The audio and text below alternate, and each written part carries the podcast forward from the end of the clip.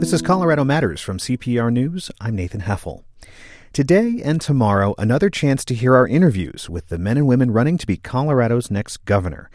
Today, the Republican candidates. Voters will whittle down the field next week, and primaries are open to any unaffiliated voter.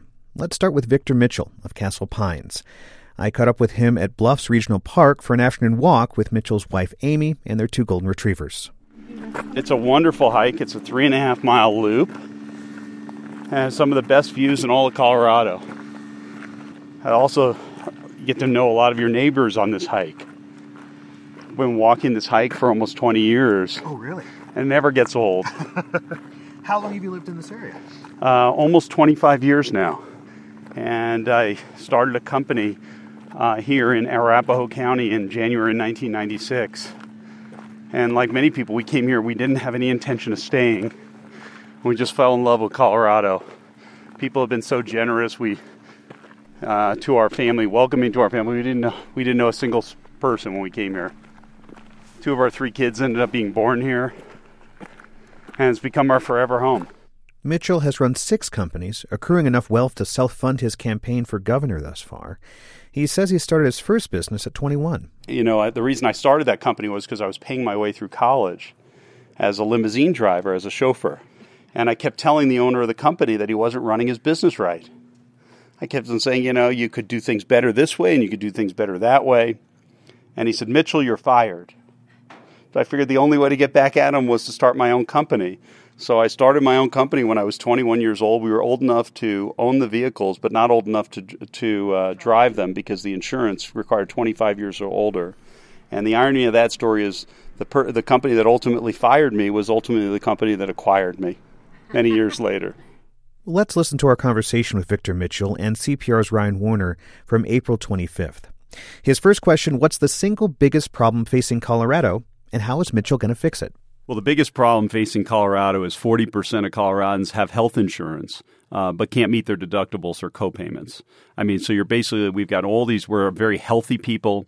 Uh, we have a lot of young people, especially here in the metro area and uh, it's it's just criminal that that people you know, the premiums are so high, the deductibles are so high that if you can afford to pay the premiums, you often can't don't have the cash to meet the deductibles. So we're basically paying for a service we can't use. When you say forty percent of Coloradans, where is that figure coming from? That's come from private insurance, looking at average people's savings that they have, and you're looking at the average deductibles, and you it comes out to close to forty percent. There has not been a specific study. The Democrats love to talk about that ninety five percent of Coloradans now have health insurance because of the Medicaid expansion.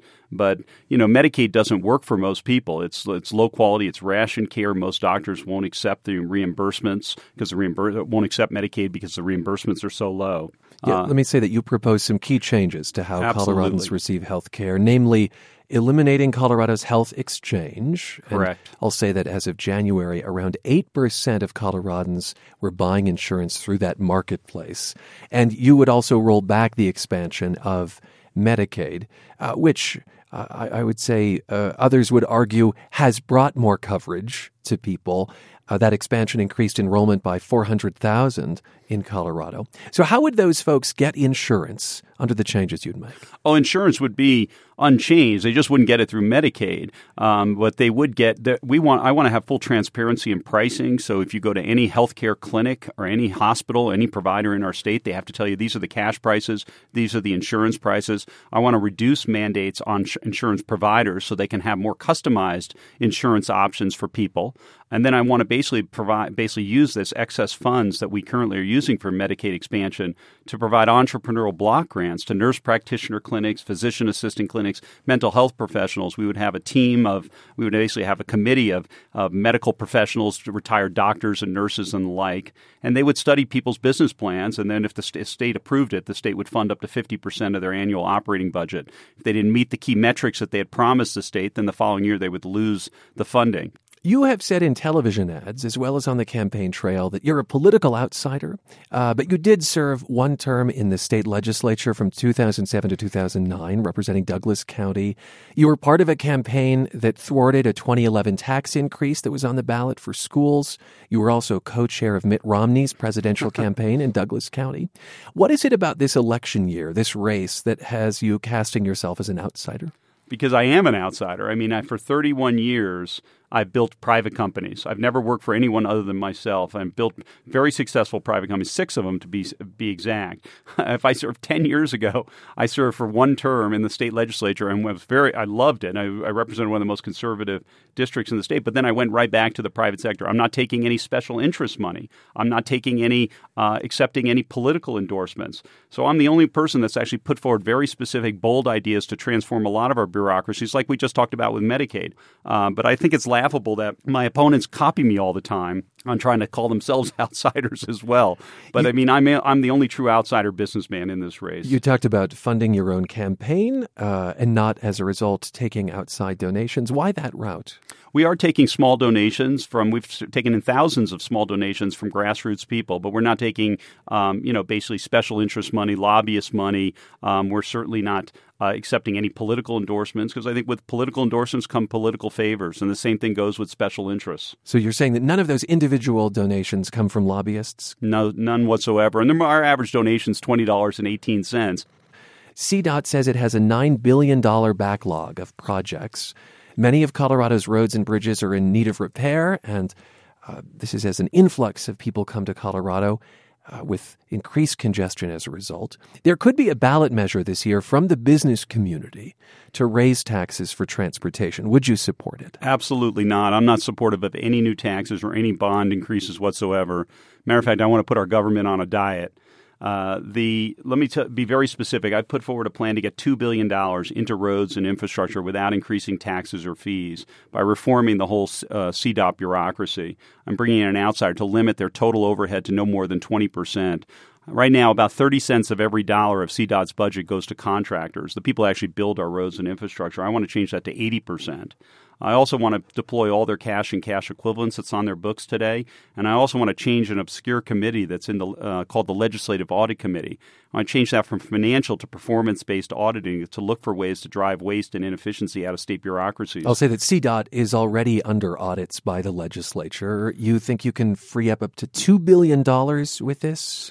Uh, You're misunderstood what I said because there, there, there's, a, there's something called the Legislative Audit Committee, but they only do financial auditing. Yeah. They don't do performance auditing. So they they're not their mandate is not to come in and bring in a KPMG or an EKS&H, a large accounting firm, to come in and say, CDOT, we, we want to right size you, and, and you really only need 2,100 employees instead of 3,300 employees. And by the way, this type of information technology, this type of traffic sciences should be implemented. They, they don't do that. Later this week, teachers from around the state will walk out of their classrooms to protest low pay, among other issues. The head of the Colorado Education Association says the state underfunds schools by $822 million annually. First off, do you think that the teachers are right to walk out? No, I don't think they're right to work out, but I do think walk out, but I do think they are terribly undercompensated. And I think that we should have a collective understanding where everything is on the table, including reforming PERA, um, asking possibly for um, summer schooling, um, more the state pension fund. Exactly. You know. The public pension fund, the largest pension fund we have in our state, is a $32 billion unfunded liability. So I think everything should be on the table, but there's no question we abysmally compensate, as far as salary goes, our educators. So, that's if, why we have shortages of math and science teachers across the whole state, most especially in our rural communities. If you say that they're paid abysmally, uh, help me understand your thinking about why you don't think it's appropriate that they walk out because you have to look at the whole package. What the way that works right now is they have an extraordinarily generous retirement program, but a very very low annual wage. So we want we have to look at everything. We also want to bring but a lot. Why shouldn't they be able to walk out? Is is my question.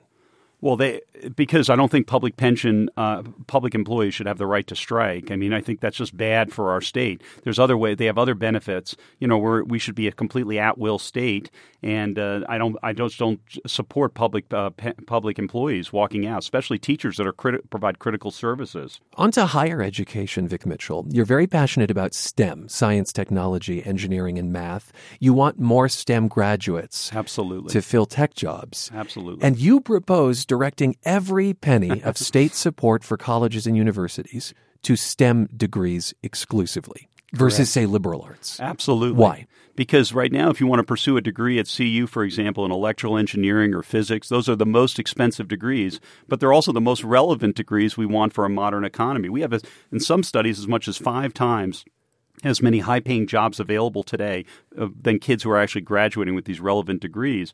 We want to, these are the toughest degrees to pursue we want to make them the least for, affordable. Uh, we want to make them the most affordable, so they're the most because they're the most relevant. But my my higher education plan goes beyond than just uh, making the costs of STEM degrees less expensive.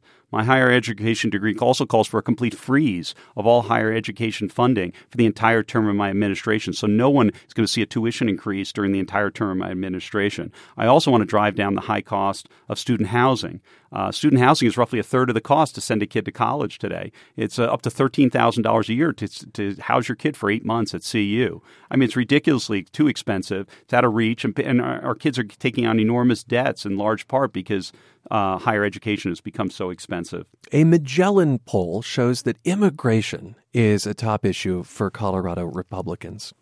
Where do you think you most differ from uh, the other Republicans in this race on the issue of immigration? Well, I can tell you one fundamental difference between myself and my opponent, George Bush's cousin, is I support holding civilly liable any elected official that refuses to You're making a reference to Walker Stapleton. Yes, there. sir. Mm-hmm. Uh, to to basically hold any elected official, whether it's a mayor, whether it's a count, town council member, whether it's a county commissioner, if they refuse to cooperate with federal ICE agents, they should be held civilly. They could be held civilly liable for that. What would that look like? Give me into the details of that. So, so ba- a mayor might be prosecuted under that for what? Civilly, yes. And uh, that's exactly right. I mean, if we work together and we allow a criminal alien back into our community and they commit mayhem in our community, there's real consequences to that. I also support um, basically defunding sanctuary cities as well. Uh, I think that that should come directly out of the general fund. I mean, if we can't have a situation where the mayor say, "I swear on the Bible, I swear on the Constitution to uphold the Constitution," and by the way, we don't like this law, so we're just going to ignore it. We're going to enforce this law that we do like. So, what, I mean, that's anarchy. Change the law if you don't like it, but you can't simply just ignore it. An excerpt of our conversation with businessman and former state legislator Vic Mitchell, recorded April 25th.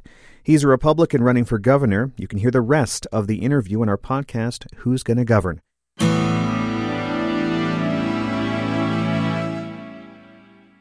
Walker Stapleton is the state's treasurer. Now he wants to be governor. He's running for the Republican nomination. Today we're listening back to all our conversations with Republican gubernatorial candidates. Primary day is next Tuesday. Ryan Warner met up with Stapleton on a weekend at a Denver soccer field. Stapleton was cheering on his 10 year old son Craig and talking policy there's going to be a lot of huge economic challenges that this state is yes! going to face over the next couple of years. And yes, my son just got a goal. You must be lucky. you must be lucky, Ryan. Stapleton's family roots in Colorado go back four generations. He moved to Colorado from the East Coast in 2003. He's been involved in tech startups, was an investment banker, and led a real estate investment company. He says he's frustrated by the pace of government decision making if you're running a company, as as I was the CEO of a company, you make decisions and you he scored again, two goals. See, I'm going to throw my hat on the field if he gets a hat trick. In in government, the analogy I draw is it's kind of like uh, being given a pickaxe and being told to, to uh, make a hole in a dam. Uh, and once you make that hole, the water can come rushing through, uh, but it takes a long time. And Stapleton says he'd move faster and more decisively than the state's current governor, John Hickenlooper. I want to be much more proactive and engaging in the legislative process. You have to be willing to expend capital in doing so and take a lot of arrows, but uh, that's what it means to me uh, to be the CEO of the state. Let's listen to Ryan's conversation with Walker Stapleton, recorded May 21st. What is the single greatest problem Colorado faces, and how would you solve it? I think it's infrastructure. I think everybody is impacted by traffic, and anybody that wants to have more family time with loved ones, anybody that wants to be more efficient in a professional context has been impacted by our infrastructure problems in the state, which have really grown exponentially as the population has increased by more than a million people over the last decade. There are a lot of potential solutions floating around. The legislature, first off, directed more money to transportation in this most recent session, and there's the possibility of ballot measures this election. There could be a sales tax increase on the ballot to pay for roads and transit. Uh, there could be bonding. Do you support either of those proposals? I support the bonding proposal. I do not support the sales tax proposal in its current form. I believe the department can and should do more. I believe we have dedicated sources of revenue in the general fund that we could and should be using for further bonding for our roads and infrastructure. I believe asking voters for a tax increase is the cart before the horse. And if you look, it, it has not worked when it's been referred to the ballot. So. And, and yet, the request potentially for a sales tax increase for roads is not coming from government itself, but from the business community that says this is a priority. It's true. And what, I, what is it that you see that they don't? Do so think? last year, I got in a I would say, heated argument with Shailen Bhatt, who was the then head of the Department of Transportation, because he made a decision that the department was going to spend $150 million on new offices for bureaucrats while the rest of us sat in traffic. And I told him that that was misplaced priorities. If you were to cut across all of our state agencies, 10% of executive overhead. And by executive overhead, I mean everything from consultants to staplers to paper to conferences that people attend in all our departments. You would save approximately $150 million on an annual basis. And we have plenty of money uh, in the general fund that we can and should be using for infrastructure. Just a couple of points. I'll say that CDOT at the time of requesting that money for its headquarters said that it was a question of life and safety, that the headquarters that they were in were deteriorating. There were accessibility issues. Let's talk about education. Thousands of teachers demonstrated at the Capitol and elsewhere last month calling for higher pay. In Pueblo, teachers recently went on strike. Statewide salaries average about $52,000, roughly 15% below the national average. It's much lower in some rural areas. Should Colorado teachers be paid more? I would love to find a way for Colorado teachers to be paid more, but we have to recognize we have structural flaws in education finance in the state that have to be fixed. And the analogy I draw, Ryan, is that if you have three holes in the bottom of the bucket and you keep telling people I need more water to pour into the bucket, but the bucket is empty every time you cross a room, you have to fix the three holes in the bottom of the bucket. And one of our biggest holes is our pension system, uh, which sucks more than 20% of a teacher's salary uh, into backfilling obligations with a bankrupt retirement system and doesn't go to teacher salary and doesn't go in the classroom. And if you look, uh, the average public school class is approximately 25 students. That's more than $300,000 of of funding uh, in the average public school class. $50,000, uh, which you just pointed out, is about the average salary of a teacher. So that's $300,000 of funding, $50,000 for the teacher's salary. What happens to the other 250000 If you look, the amount of teachers has grown by about 7 or 8%, uh, and, and the amount of administrative overhead has grown by more than 20% in the last decade. PERA, this is the state pension system. Yeah. We have to talk about the fact that the legislature passed a bill to shore up PERA, which had a yes. $32 billion uh, unfunded gap. That's correct. Uh, and it will ask state employees and teachers uh, and others to contribute more to shore the fund up. Mm-hmm. Uh, also, the state will be contributing more over the next few years. Which give is the, taxpayers, by the way. The, which is taxpayers, yes. exactly. Yep. I, I, want you to give th- what the legislature did a grade. I would give a it a C, a C, a solid a C. C, maybe a C plus. There were reports that in the final hours of this debate, which came to the last days of session, that you were making calls to some Republicans in the legislature to kill the measure. Is no, that true? Absolutely not. That is not true. And and uh, no Republican would ever tell you that because it's not true. I wanted to try and get the best deal possible until the last minute possible. I was not physically even at the legislature. I think I was asleep by the time they finally passed the deal, uh, which was you know 30 minutes prior to midnight but I think that it was a necessary step. And I would, and if I had been governor at the time, I would have, and I, I, I would urge Governor Hickenlooper to sign uh, the bill because the cost of not doing anything outweighs the cost of action in this case. You support the uh, expansion of charter schools. Briefly tell me why. Well, you know, uh, Tom Boasberg is, I would consider, a friend of mine. He's the superintendent he, of Denver yes, Public Schools. Denver Public Schools, our largest public school district. He is is not a Republican, uh, but I have great respect for Tom. And Tom and I agree on two chief things. I think one is that the pension system has been an albatross around the neck of school budgets all across Colorado, and the second is that competition in public education works. And Tom has been a champion for charter schools. And as a result, there has been a significant proliferation of charter schools in the Denver Public School District. I believe there's more teachers actually teaching in charter schools than uh, in public schools as of last year. That's a model that we should take across the state of Colorado. I want to talk a bit about healthcare. You've said you would dismantle Colorado's health exchange. That's a hallmark of Obamacare. So is the Medicaid expansion. If you're elected governor, would there be fewer Coloradans on Medicaid? It's about one in four right now. There would be a managed Medicaid model. What does Here's it mean, I- managed Medicaid? you. Managed Medicaid means is that as the federal government proves itself more and more inept with a capital I at solving our healthcare needs, they will wash their hands of this problem and they will return back to the states in the form of, of grants, uh, money, and they will say to the governors at the state level, hey, you know, you can figure out the future of Medicaid expansion in your particular state. And a managed Medicaid model means a proliferation of community healthcare centers. I've got three young kids and I've got a little clinic at King Soopers across the street. When my kids get sick, I take my kids across the street to an RN and I pay 10 to $15 for a copay. The pharmacy is right there. If I took them to their pediatrician, I'd be paying four times as much and the insurance company would be billing me six or seven times as much. That is not a cost effective model. If you go to Denver Health to the emergency room on a Friday night, it looks like Grand Central Station. And the reason is, is because you have indigents there, people that have Medicaid, you have people that have private health insurance, you have uh, people that are seeking shelter from the cold, and then you have the people that actually have the gunshots and the heart attacks and the emergency services. That is not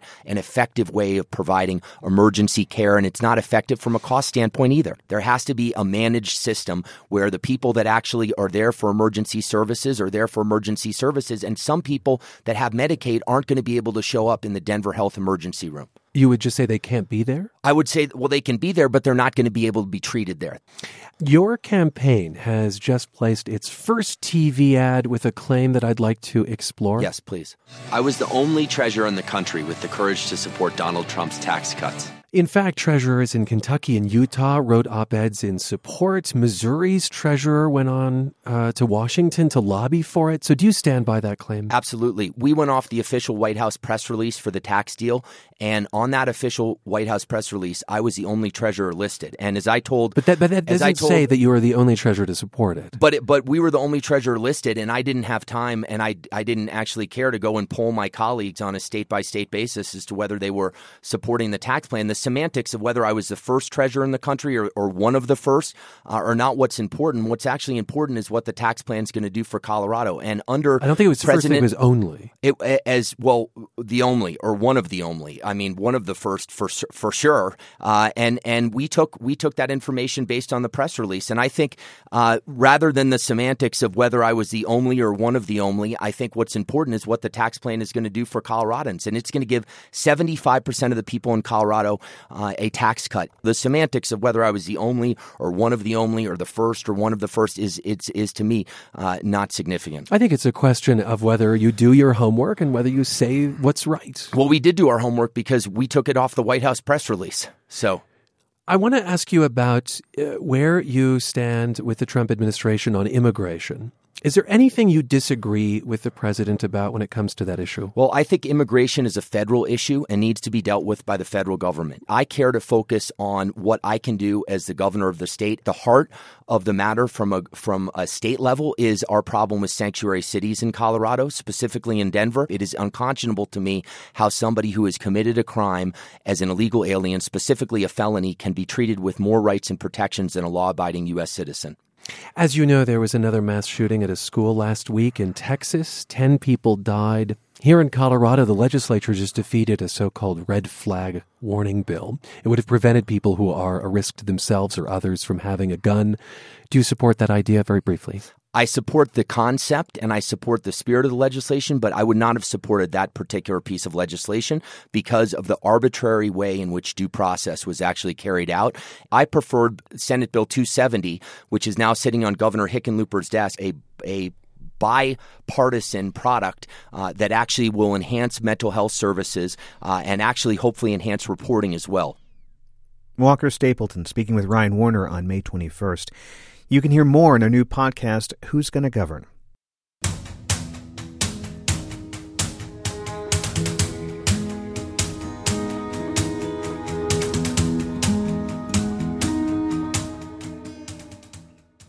Colorado's choosing its next governor, and the next big step are the primaries, which for the first time are open to any unaffiliated voter. You don't have to be a registered Republican or Democrat to cast a ballot. Greg Lopez is one of four running for the GOP's nomination. He invited us to join him at this year's Cinco de Mayo celebration in Denver's Civic Center Park. Ryan Warner takes it from here. Lopez, the only Hispanic candidate in the race, used to be mayor of Parker, but it was his time in the Air Force that sparked a conversation with a voter who passed by his booth. Rebecca Monocolis of Littleton told him her father is also an Air Force veteran. What did your dad do? He was a fighter pilot and he was stationed in Elmendorf, Alaska. Oh, well, you know what? I was a weapons specialist. So I would have Okay, so loaded. you helped his. I would have loaded his entire. You made him good. Yeah, I would have loaded all his ammunition, making sure that if he wanted to hit something, it was going to work. Veterans were also on Tracy Shaw's mind. She lives in Denver now, but I lived in the Springs. I worked for counselors who tried to help them. The guys that were in the military were scared to talk to counselors because it would get to their superiors. So they wouldn't come in. Yeah. How are we supposed to help them Yeah, if they can't help themselves because of fear? right. You know, we got to change that whole narrative. One of the things that I heard from the uh, chaplains and the people inside the military, because I asked them, I said, "What's changed?" And they said, "Greg, there was a day where it would take six months or five months to get them from the front lines to get them home, and they would be able to self kind of deprogram themselves, right? They would talk about my story, you would share your story. Now they're home within 48 hours." their conversation turned to guns. Lopez thinks the Second Amendment keeps people safe. He says, like driver's licenses, one state should respect another's concealed carry permit.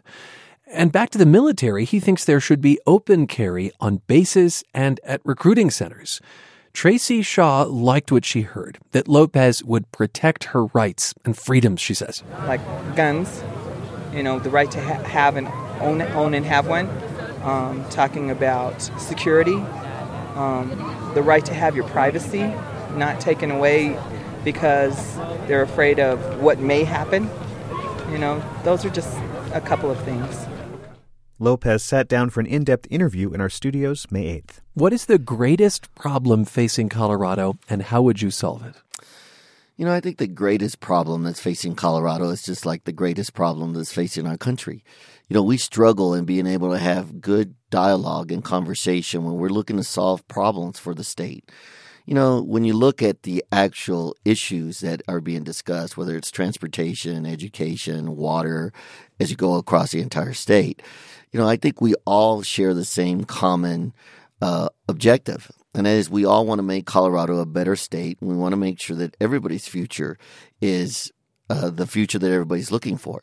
But I think right now is being able to have good conversation, making sure that we're looking to solve problems together. How does the governor fix that?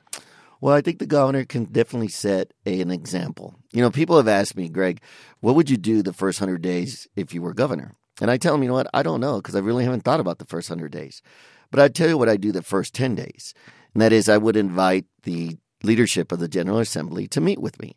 But we wouldn't meet in the Capitol and we wouldn't meet in the governor's office. We'd meet on the seventh floor of the Denver Public Library.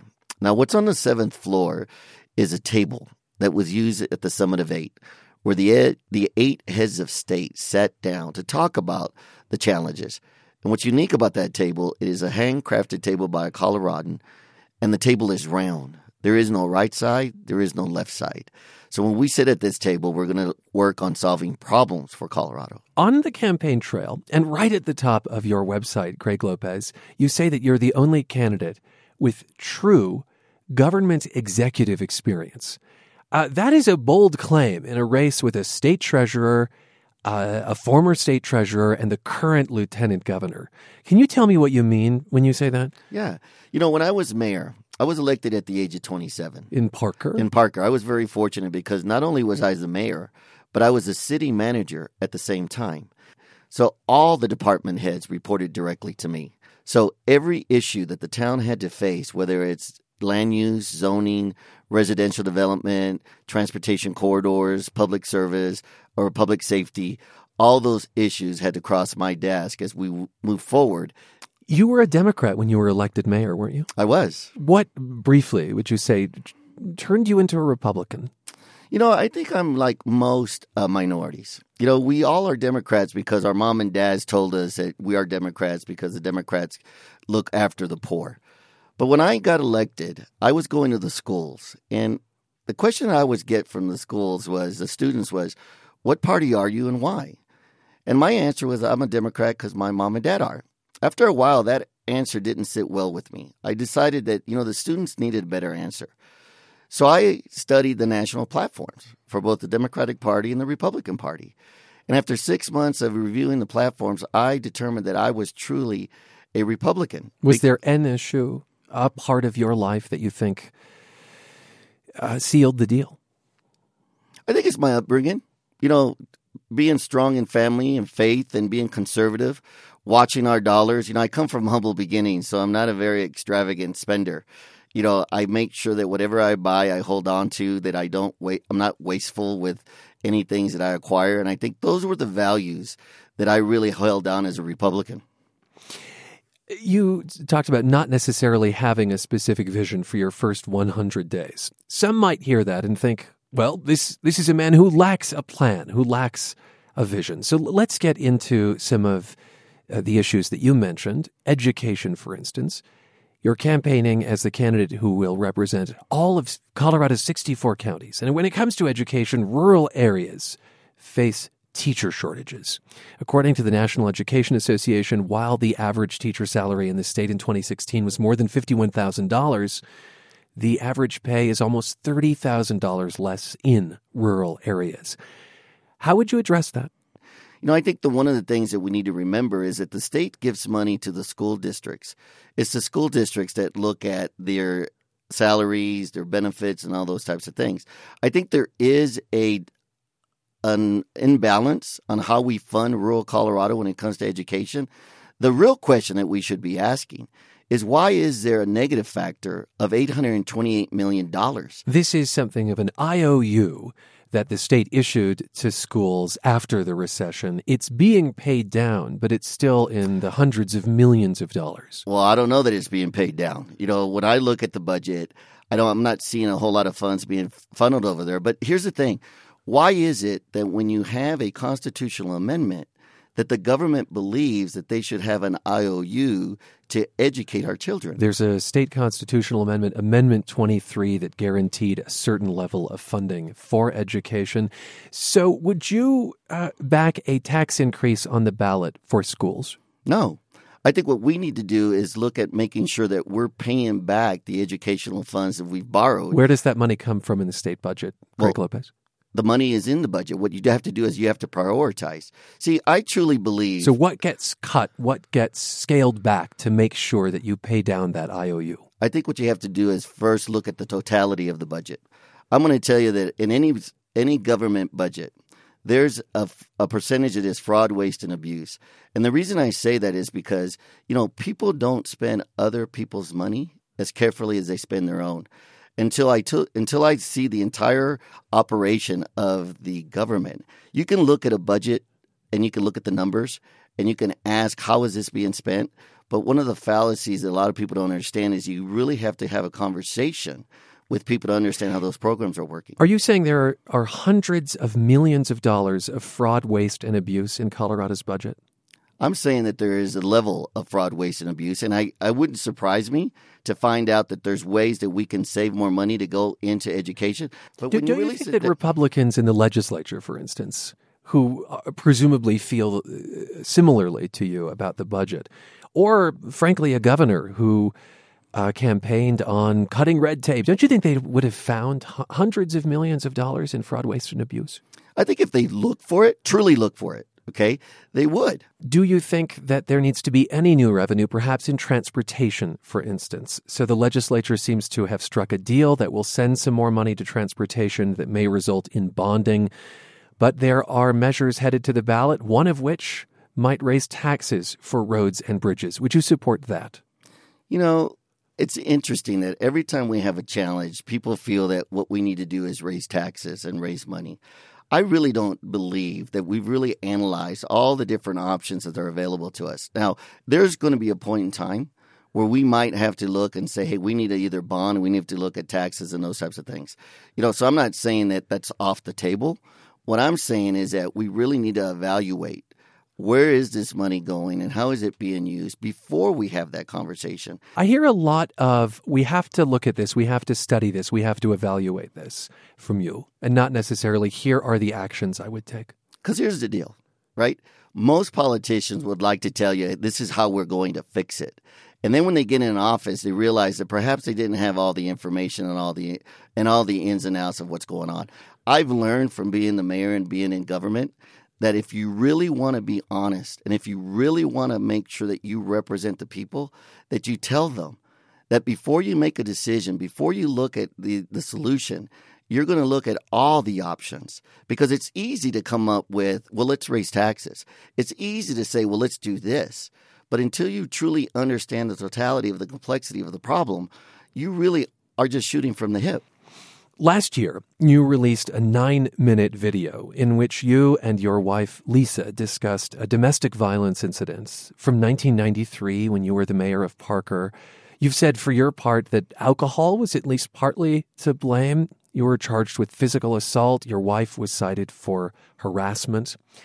Uh, what would you tell voters who hear that and worry about the temperament you'd bring to the job? You know, I made a mistake, you know, and like anybody else, you make errors, but I've learned from that. You know, in the last What have you learned from that? I've learned that you know what you need to first remember that two individuals coming from different perspectives of life have a different way of looking at things. And so you need to slow down and ask a lot of questions. Because if you really care about someone, if you care about your marriage, you're going to work hard to build that relationship. An excerpt from our May 8th conversation with Republican Greg Lopez.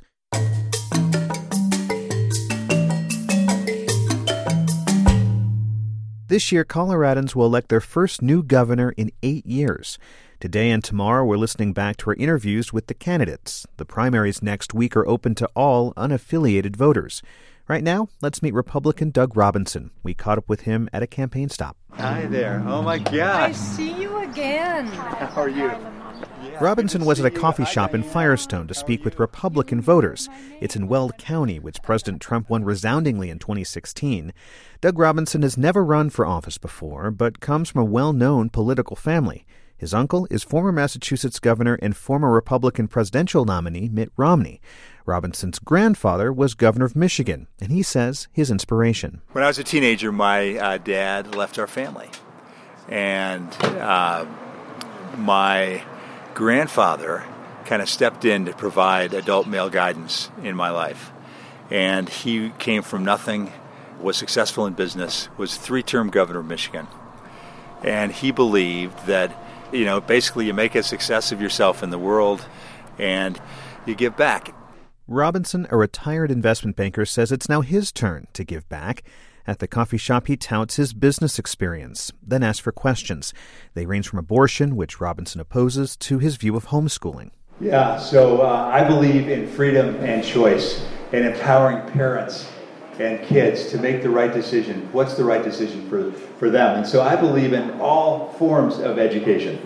Traditional schools may be best for some families. That's really where, where my kids have gone through a public uh, uh, elementary, middle, and high school. They've, I've had four graduate from Cherry Creek High School. Uh, but that's maybe not best for every family. So we need public charter schools. We need freedom to do homeschooling. We need uh, you know online uh, opportunities. Let's listen to our interview with Robinson, recorded May 2nd. Host Ryan Warner asked Robinson what he thought was the single biggest problem facing Colorado. It is roads. We have not invested in our roads, and we have to fix them now. And I'm sure all of your listeners, like I am, are tired of sitting in traffic in Metro Denver. But it's not just about traffic here, it is about across the state. If you drive I 76, which I did last week, you are basically bouncing the whole way there. I was uh, driving from Ouray to Montrose uh, two weeks ago and had to watch out for the washouts on the side of the road. We simply haven't invested in our infrastructure. You've said roads. What role would transit or alternative transportation play if you become governor? Those are important too. We absolutely have to support RTD and the uh, projects that they're doing. Uh, we need to get the lines built. The one that's going up to through Arvada, where they have people sitting at the stops because of federal regulation when they haven't even built it. Uh, there's no, I mean, they built it, but there's no trains going on it to to comply. So, absolutely, all forms of transportation are important. You co-founded an investment bank in Denver that raised money uh, principally for technology companies. You later sold it to a global firm. You're also uh, founder of the nonprofit KidsTek. uh, whose goal is to make sure that high needs students have access to technology and technology literacy. And you've said that you're uniquely qualified to help the state prepare for the jobs of the future in areas like robotics, artificial intelligence, virtual reality. As governor, what would you do specifically? Talk to me about aligning education which, with what you th- see as the jobs of the future. Those jobs are coming. We are going to see technology change every aspect of our lives. We have an opportunity to be a real leader, and it is through bringing our businesses more engaged with our high schools and our universities to really have internships, have uh, those sorts of opportunities to bring kids into those businesses so they're prepared for those jobs. Talk to me about teacher walkouts. Do you support them? I think teachers have a right to do that. Absolutely. I know some in my party have said they should not have that right. They do. They have the right to express their views, and I support and am sensitive to their concerns. I have a son who's 25 years old now. Last year he was 24. He was teaching in Denver. Guess where he was living? in my home because he couldn't afford uh, rent in an apartment and now he's moved out. But it is a concern.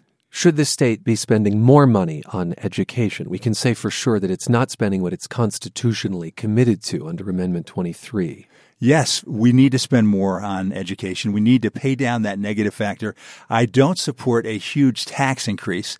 I think we can be more efficient and get in our schools the way we manage our schools to get more money to the teachers.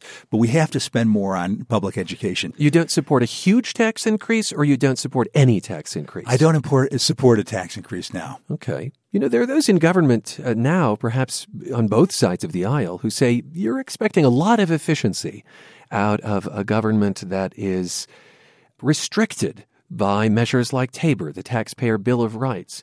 If there was so much money to find already, don't you think Republicans in the legislature might have found it, or the governor might have found it already? I recall last year the the uh, uh, House members came up with about four or five hundred million dollars of suggested savings in government. So I think there is some efficiencies. Unlike some of my Republican opponents, I don't think there's billions of dollars hmm. of efficiencies in the budget, but just one percent on a thirty billion dollar budget. That's three hundred million dollars. I believe we can find some of those efficiencies to, yes, invest more in our education and in our roads. I, I want to talk about Tabor uh, specifically because there are candidates on the Democratic side of this race who would like some changes to the Taxpayer Bill of Rights. It does seem like you'd be open to room for compromise. I mean, because you've said in the past, uh, for instance, that you would have signed a bill that took a fee out from under Tabor and freed up money for roads and schools. This was kind of clunkily referred to as the hospital provider fee. I don't want to get into the nitty gritty, but do you think there's room for compromise on Tabor restrictions, or would you like to see Tabor stay as is?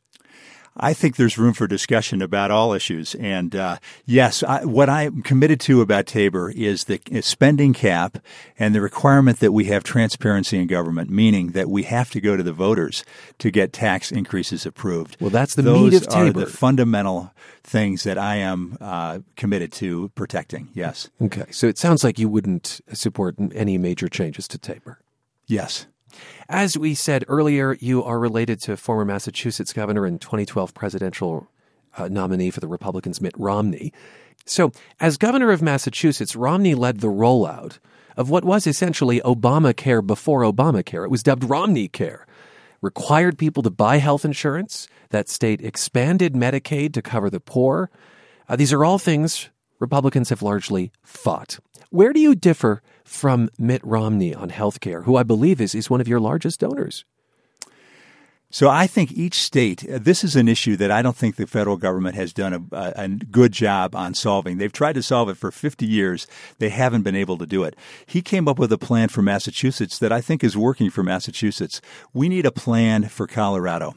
And it does include supporting Medicaid, but trying to, we should celebrate people coming off Medicaid when they have better jobs and better opportunities. But I think there's some changes we can make. I would look at managed care as a solution in uh, Medicaid Medicaid spending. Uh, over 20 other states have adopted that. Price transparency. There's a lot we can do in Colorado to reduce our healthcare costs. Do you think that there should be the individual mandate, the requirement to buy health insurance in I Colorado? Do, I do not support that. I think people uh, make their own decisions. We we provide access and care and opportunity, but I don't support the individual mandate. Okay, so that uh, separates you from Romney Care in Massachusetts, for instance. Yes. On on Medicaid, would you roll back the expansion of Medicaid under Obamacare? really hard to roll things back, right? What we need to do is change the incentive. So I would look at things, as I said, like managed care. I would look at maybe increasing the copays or doing what Indiana did. They now charge a small premium to their Medicaid uh, folks every month. It's from eight to eighteen dollars a month, and it makes a difference in terms of how those people consume health care. Should there be a work requirement for those in Medicaid? Yes, a work or uh, not for those that are, um, you know, elderly or kids or disabled, but those that are able bodied, they should be looking for work or working or volunteering. Yes, I believe that's fair to ask them. I want to ask that question with the context that there are many on Medicaid in Colorado who are working. Most working of them poor. working two and three jobs, I think. Mm-hmm. Yeah, this is a challenge in that we have a you know 2.9% unemployment rate, yet we have almost 1 in 4 Coloradans on Medicaid. I've met with many of them. They're working 2 and 3 jobs just to try to make it. So we need to have economic leadership to bring back to the technology jobs, higher paying jobs, opportunities for them to lift themselves off of Medicaid. Does it make sense to have states individually tackling health care? Which is usually a market that benefits from economies of scale. It does because the federal government has not shown that they can solve it. And I don't have any confidence in their ability to do it going forward. Just the political pressures are too great. The power of the pharma and hospital and other lobbies are really uh, hard to overcome. A poll conducted in January revealed that immigration is the top issue for Republicans in Colorado. You and the other Republican candidates in this race have spoken out against sanctuary cities, for instance. But I want to ask you about the coming census. The Trump administration wants to ask about people's citizenship. Colorado's governor is suing to stop that for fear that it uh, may lead people to avoid filling it out. Do you think the census should ask about citizenship? I do. I think we have to have an accurate picture of what's going on in our country. And I'm sensitive to that concern, though, about people, you know, not participating. We need to make sure that there's no penalty or, or impact for them doing. We want to encourage everybody to participate, but we need to know who's legal and who's not in this country. And how do you think you achieve both goals? That is, to get a full picture of the country and yet ask about citizenship, which certainly under this administration is a loaded question these days. Yeah, it's loaded because they're concerned that they're going to get deported. And I think we need to make clear that in Colorado, at least, we're not rounding up illegals and shipping them back. I do believe that sanctuary cities are not the right approach and that those people that have committed jailable offenses should be turned over to ICE. And that should be made clear throughout our immigrant communities that we welcome them. They, we want them to have a future and a part in our society, but they need to become citizens. And if they've broken laws and they're not citizens, they need to be handed over to our federal immigration authorities. GOP gubernatorial candidate Doug Robinson from our interview May 2nd. Join us tomorrow right here when we meet the Democratic candidates. And remember, if you're an unaffiliated voter and choose to vote in the primaries, only return one ballot. Thanks for joining us. I'm Nathan Heffel. This is Colorado Matters from CPR News. Have a great day.